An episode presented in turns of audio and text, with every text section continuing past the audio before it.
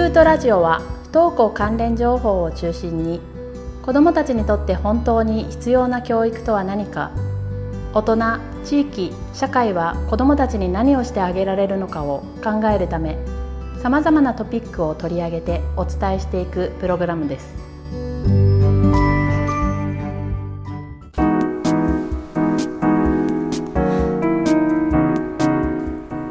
どうも皆さんこんにちは。NPO 法人スクートうつみです。はい、スクート正会員の中山です。今日はね、うん。あの過去に何回かやったことあったと思うんですけれども、はなんと経験者うん、にゲストとして来ていただいてですねあのその当時の話とかを伺っていこうかなというふうに思っています、久しぶりですね。久しぶりです、うん。はい、ということで今日はですね、ゲストに、えっと、クライフ君に来ていただいております。はい、こんにちは。んにちは。あのね実はクライフ君は、うん。あの夢をすの時にうん、一回出てもらってるんです、うん、うん、あ、そっか。そう。現地でね。そう、んんん。前。にあの登壇者としてはい。話をしてくれていて、その時出てどうだったかっていうのを話をしてもらったんですけど。定時制通信制合同説明会の。時か。はい。夢をすの合同説明会、うん、で学校紹介みたいな感じでね。そうそう、はい。その時はあの不登校とか、うん。そういう話では全然なくて、うん。まあ新しくその通信制高校に来てみてなんかどうだったかみたいなね。あんま覚えてないですけど、う ん そうそう。そう。あとそその他の、うん。その人の話聞いてどうだったかみたいな話を聞いたんですけど、うん。はいはい。うちの大村学習センターの、うん。もう看板息子と言いますか。そうねスクートがね、そう一緒になんですよ入っているその大村学習センターの女子ね生徒っていうか、なんだろうあの、うんずっと私口説いてきたんですよ。何ラジオで ラジオに出てっていうね。そこちゃんと言わないと そうそうですね。あのーやばいですね。いやもうなんだろうね完全にそのセクハラというか赤ハラというかパワハラずっと口説いてきてやっと念願かなってあの受験生だったんですよ。クライフ君がね。クライフ君が受験生でね。やっとこの度入試が終わって出演ができるというタイミングで。そう。なんですよ。もうねもうね、うん。ずっとね久富がね、うん。ダメダメっつって。クライフは勉強しないといけないから出せないってそうそう。うちのねかかね。一番しっかりしてる、は スタッフがいるんですけど、ね。その人から。ね。我らがねわちゃわちゃしてもすぐ出ろよとか言ってたら あの受験あるからダメだって言われて。そうそうそう。本人は OK だったんですけどね。い。や本当受験お疲れ様でした。はい、お疲れ様でした、疲れました。でなんでね私が出てもらいたかったかというと、うん。あのすごくなんていうのかな。私から見たら絵に描いた優等生。絵に描いた優等生。いやいやいや、いやいやいやだった。わかんないね。表の顔はねでもなんかあの文化祭の時テンションおかしかったですよいやいやいやそういやうんうん。でまあ本当にまあ素が見れていいかなって思ったんですけど本当に勉強もずっと頑張ってきて、うん。まあそうですね。進学校に行ってうん。まあでも不登校を経験してっていうところが、やっぱり今回いはい。ろいろそういう進学校とかに通う生徒さんもいます、不登校多いので、うん。ちょっと少しでも参考になればなと思ってはい。口説き落としました。あそうなんです、はい。褒めてください。よくやったはい。はい。はい。まあいろいろね突っ込んだ質問をね今日はね、はいはい。させていただきたいなと思ってますがはい、覚悟しておいてください。はい、はい、でね今ちょっと話をしたみたいに、うん。一応クライフ君は今その通信制高校の,、うん。その大村学習センターというところにね、はい。通ってきてるっていう状況であの受験が終わって、今ここにいるっていう、そういう状況なんですけど、えっとまあ当時その、まあ、学校にその行かなくなったはい、当時のことを今日はちょっとね話を聞いていこうかなというふうにうんうんうん。思っています。掘り返しちゃっていいの？うん？掘り返しちゃっていいの？あ、はい、ぜひ。がっつり掘り返しますねそしたら。はいはい。はい。でね、結構聞いてるリスナーさんの中で言うと、あのーまあ、多分今まさに我が子がうん学校に行ってないとかっていうお父さんとかお母さんとかが聞いていらっしゃるあことも結構多くて。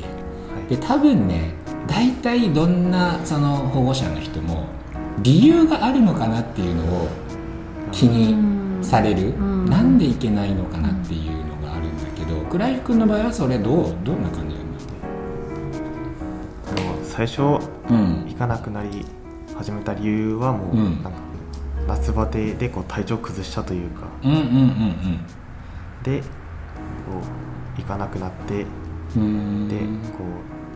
なんか意行かないのに慣れてしまったというか、あいろいろな感情があってこうん。う不登校になってしまったっていう感じです。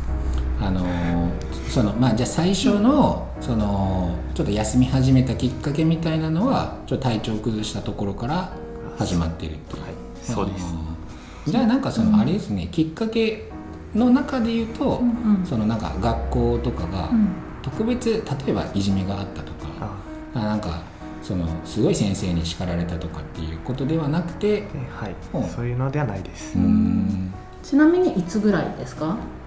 えっと去年の夏休みの終わりぐらいからです。あ高2高2のうん。夏休み。うーん。なるほどね。それまではねまあ部活もねしてたん。だよねそれまではい部活もやってました。うん。うん。あ部活も楽しく行ってた。部活も楽しく行ってましたね。ううん。んあのねまあその不登校に関して言うとね、えっと学校休み始める理由と、うん。学校休み続ける理由はうん。別で全然違ってて、うんうん。やっぱり学校を休み続けるっていうのはそもそも休み始めたきっかけとは全然違うことだったりするんですよね。やっぱり休んだことで生きにくくなる、あそれもありました。うん、やっぱりその特に例えば進学校とかだといろんな要素が関わってきますけど例えば勉強もついていけるかどうかわからないとかね。はい。だからさっきその倉木君がいろんな理由って言ってましたけど当然その勉強の遅れとかもあるだろうしうん。あとはねなんかやっぱこう行かないとうん。休んでしまってるとうん周りの子からの視線とかもね。ああうん。それもありますね。はい。そうかそうか。なんかそういうので今思い出せるのはある。なんかああいうのも嫌だったなとか。休み始めたきっかけじゃなくてなかなか復帰しづらいなっていう。やっぱりうん。一番そのなんか勉強うん。の遅れもうん。あるし、うん。そうそうなんか勉強するのが嫌というかうんうんうんっていうのもありました。ああなんかそのもうモチベーションが上がらないというかああそういうことです、うんはい。スイッチが入らない。なるはいほどね。そうかそうか。じゃあそのねあのもちろんいじめがあったりとか、うん。学校の先生に叱られたりとかなんか友達の中での関係が良くなかったとかっていう理由も、あの以前ね話した文部科学省の理由の中にありましたけど、うん。あれも別に図全てじゃないじゃないですか、うん。うん、だからはっきりとした理由がなくなってしまうということも実はたくさん不登校の中にはうん。あって、うん。あの当然親としてはね保護者としては理由が気になるんだけど、うん。理由が明確にないっうんていう場合もあるので、逆にそういう時で理由聞かれると辛いよね。ああはい。答えれるものがないじゃないですか。うんうんうんうん多分今だからね振り返って少しこう客観的に見れるからね、少し言えるかもしれないけど、特に渦中の中にある子たちってそんな簡単にはね自分の言葉で自分分析して言えないですからね。ちなみにさその中学時代とかははい。勉強とか嫌だったりしたことってありますか？いや勉強好きじゃなかったけど、うん。嫌になることはなかったです。うーん高校になってなんか中学時代は学校に普通に。中学時代はうん。ずっと、はい学校に行ってました。そうか高校になって突然なんかちょっとプツッと糸が切れたように。ああそういう感じです。そのなんかその進学校実はですね今こう結構転校してくる子が多いんですけど、あの大村学習センターに、もうもう全体的にその通信に。うんうん、そのなんだろうこうボリューム的にはどどうなんだろう、まあ、勉強が好きな子はいいとは思うんですけど、うん。なんなんだろう。正直ぶっちゃけきついんですかね。まあやっぱり課題が多かったのはあります。うーん。でも私たちの時ってさ、うん。あのー朝補習とかあったじゃないですか。ありましたね。私それすっごい嫌だったんですよ。うん。嫌でした。途中転校したので転校じゃない転校引っ越ししたのでうん。すごいあの学校が遠くなって1時間以上かけて行ってたんですけど、ああけど朝補習があったのでちょっとすっごい暗い時間から出てたりとかして、はいはい。私もその時もう本当に朝補習とか放課後補習とか嫌でたまらなくてうん。でも学校休むという選択肢がなくて当時私の中に。はい。なんか熱を出したりしてました自分で？そう。まあねそうそういうね休み方も。風邪をひいたと言ってみたりお腹が痛いと言ってみたりして。うんそうかそうか、うん本当嫌やったなっていうのがあってその辺とかって結構負担になってくるのかなと思って、うん。うん。そうね。朝補習とかは合ってた？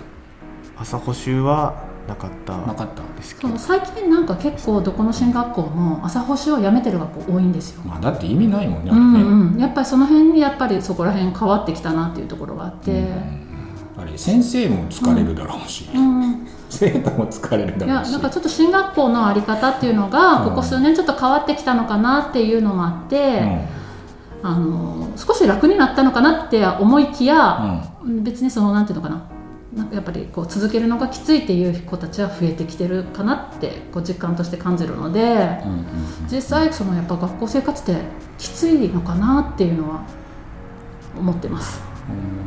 昔と比べたら楽になったはずじゃないのっていう質問です。あいやその昔が分かんない。あそうそうそういやでも多分その課題の多さとかはあると思いますよ多いんですか？あのもう消化しきれぐらいないぐらいに、うんうん。あの課題が出されてて、うん。みたいな、ーもううん。みんなもう休み時間とか課題やってたりはしてました、そうね。なんかもうちょっと学校の在り方自体がね、うん。今結構見直されててあの私立高校ねあのし就学支援金とかで私立もね、うん。うん。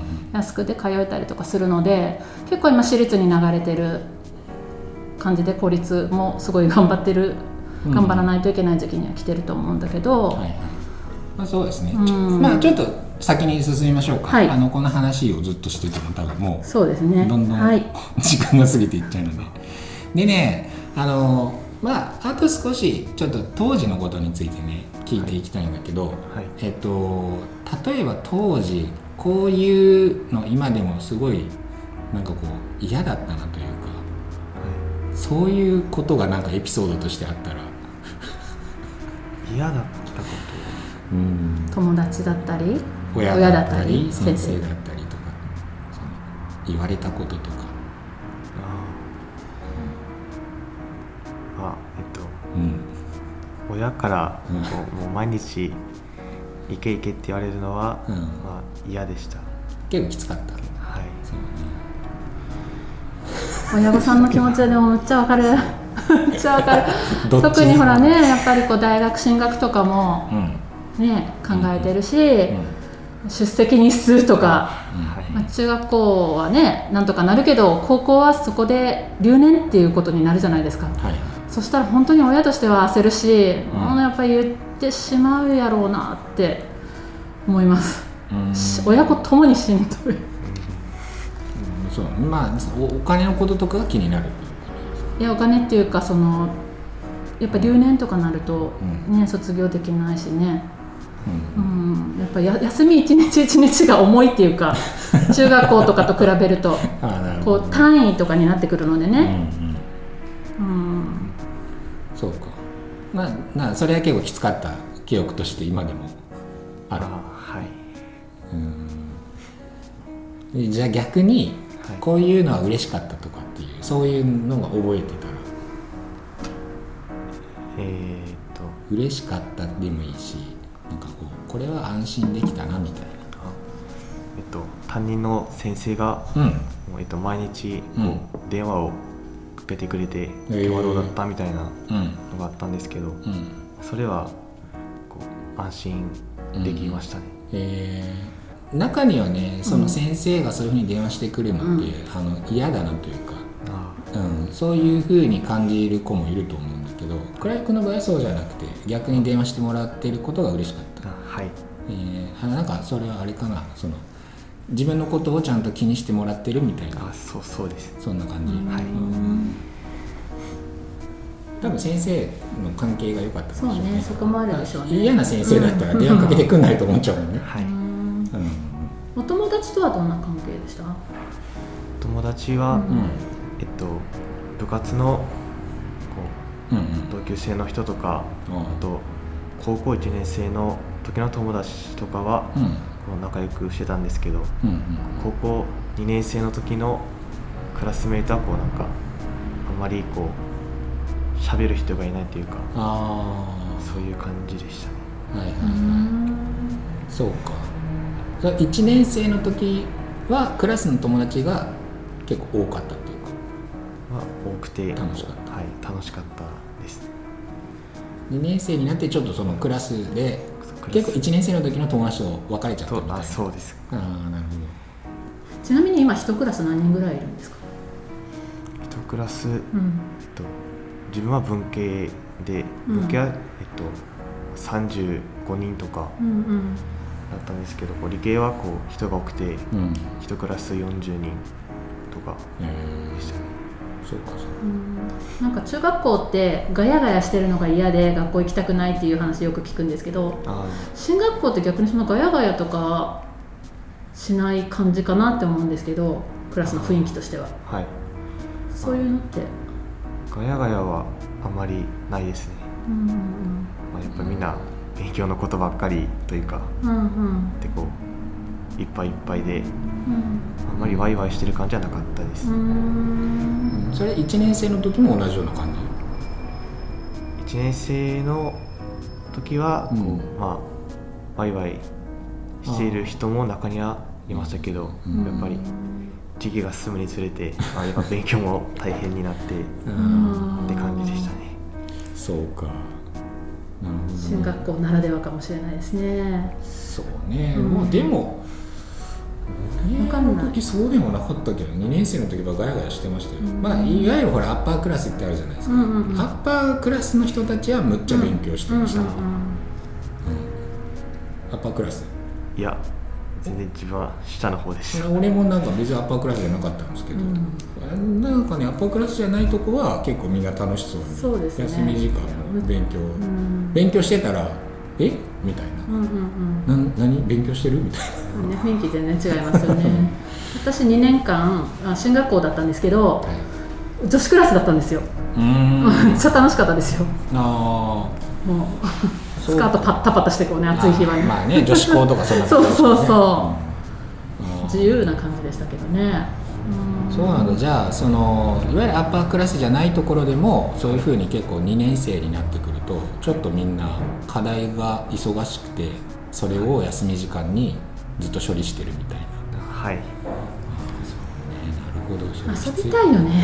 はい。やっぱりね高校生といえどもね。うんうんううん。んえその子学校行けてない期間がどのくらいあったのかな？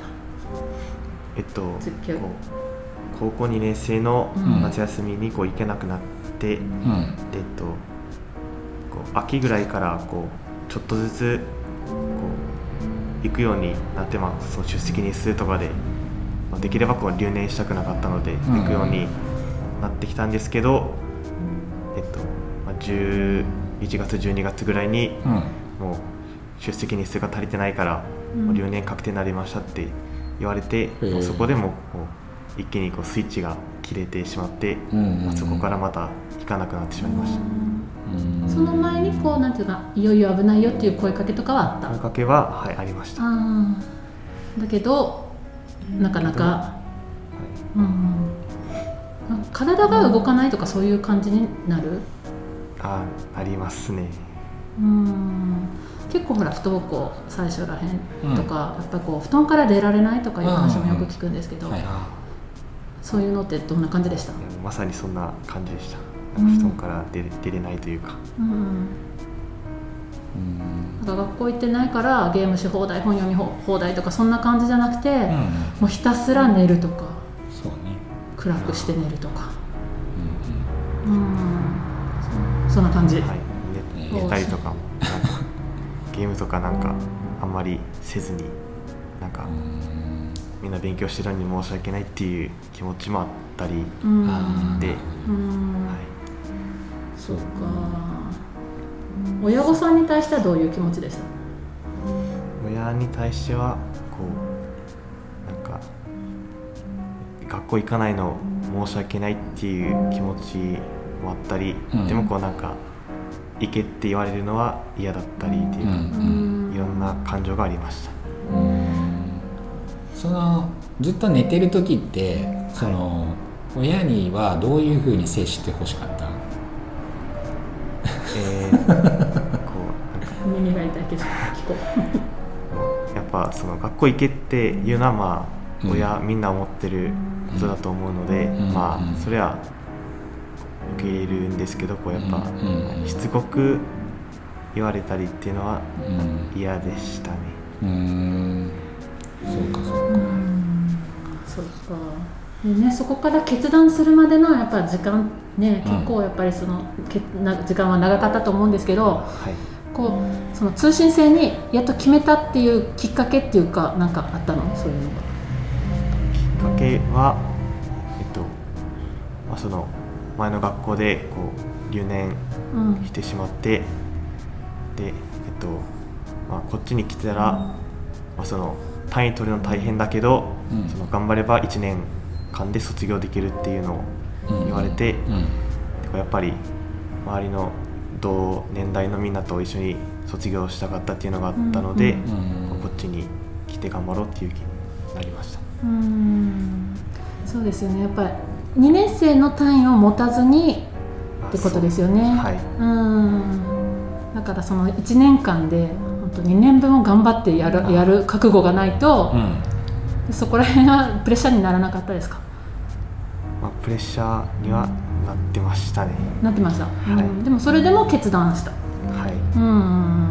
やっぱそこはやっぱみんなと同じ時期に卒業したいっていう強い思いが。あそれが、はい、大きかったです。うーん。ね、そこはね結構人それぞれかなって私は思うんですけどもうゆっくり4年かけてとか、うん。もっとそれ以上かけたりする子もいるし、うんうん。本当に頑張って やっぱりねはいレポートの量とかも半端なくなるんですけど結構ありますもんね。する子もいるしうん、で実際どうでした？その決断をしてみて。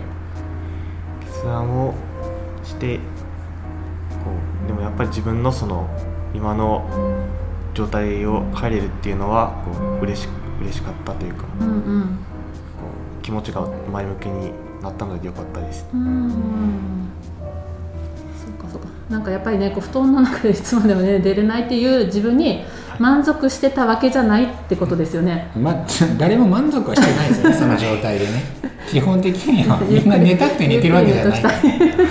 ね寝たくて寝てるわけじゃないからね。単純に体がやっぱ動かないというかそうね。すごいそのやっぱきついよねそこの時期ね。疲れてて、うんだからその体力的その肉体的なものじゃなくてやっぱ精神的なところから来る疲れなのでそれは。なかなかそのね寝て一日寝たら大丈夫とかそういうものでもないからねやっぱり、うんうん、なんか今日はねうん。いい話が 聞けたような、うん、でその決断をしてもう今もう卒業間近なんですけど、うですね。今どんな感じですかと？その決断は正しかったと思える？はい、正しくてもこっちに来てよかったなって思っています。そうね。だって文化祭であんなわけわかんない店長になってるぐらいですからね。そうね。なんかね。なんか今日ちょっと猫かぶってますけど、うん、まあいやいやあエプロン可愛いエプロン着て文ね化祭の時変でした。ね 盛り上げてくれたのでね。あれ倉石君こんなテンション上がるんだなみたいな。うんすごい活発にねね。結構いろいろ1年間だったけど、はいはい。うん。ここを盛り上げてくれたのでそうですね。うん、うんすごいこうありがたかった一緒に楽しませてもらって、うん。もういよいよ卒業で私も寂しいんですけど、うん。リアリそうなしな いやでも本当にねまた次新たなスタート卒業してうんまた新たなスタートを切るっていうことなので、はいい、やもうこれからも応援していきたいなっていう気持ちとなんかこれからの人生でこのはい学校に行けてない期間ってはい。プラスになると思いますか？それかトラウマになるか。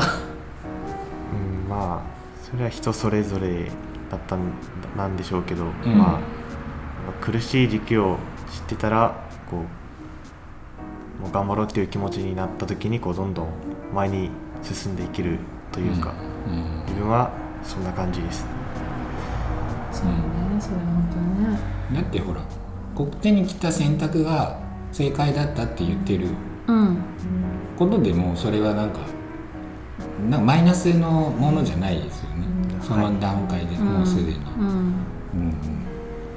うん。ちょっとそのもともと選んでた選択とは違うけど、うん。選択し直したことが今の自分にとってはいいものとして感じられているっていうことうん。なので、それはねこの先の人生でもやっぱり起こることじゃないですか、うん。自分が一回選んでああでも違ったなっていう時にもう一回選択し直しても、うん。自分がいいと思えるものであれば、うん。大丈夫だなっていう経験をもうすでにクライ君はしてるので、うん。でもそれがない状態で社会に出ていくのと、うん。それがもうすでに経験しててあこれどうかなっていうふうに、またねこの先で自分がこれは違うかもしれないって思った時に、この今のその高校の段階でやったこの選択し直しっていうのが、やっぱり効いてくるんじうんゃないかなと僕自身は思いますけど。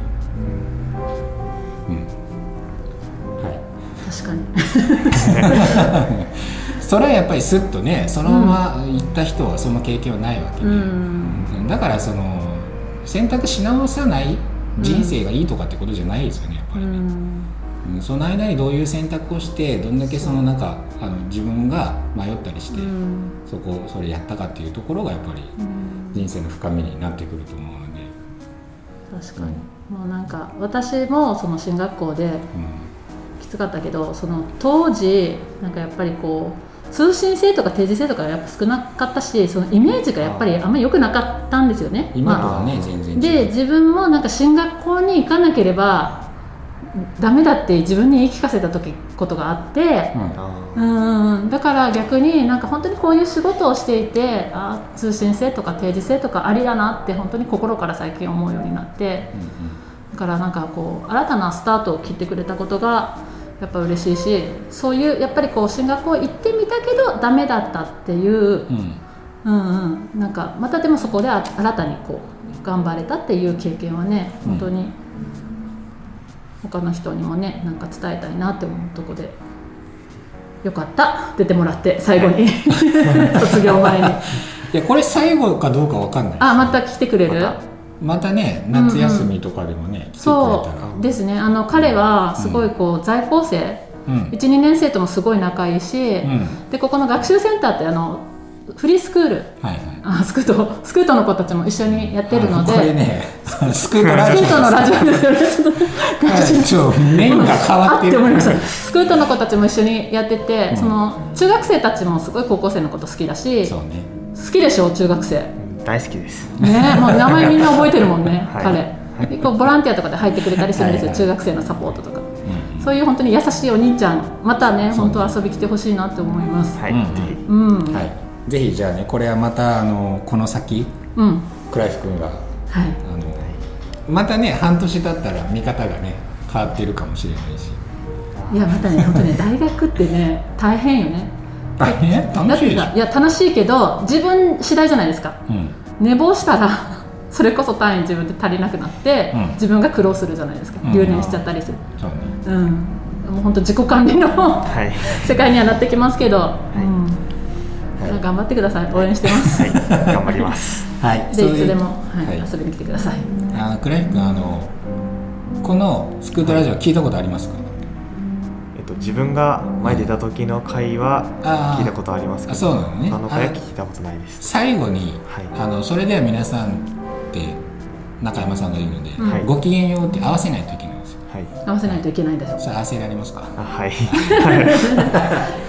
さあ気合い入れて、まあはい。お腹の底から声を出してください、はい。それではですね、はい今日はですねあのクライフ君にあのゲストに来ていただきました、はい。ありがとうございました。ありがとうございました。ありがとうございました。はい、ではそれでは皆さんごきげんよう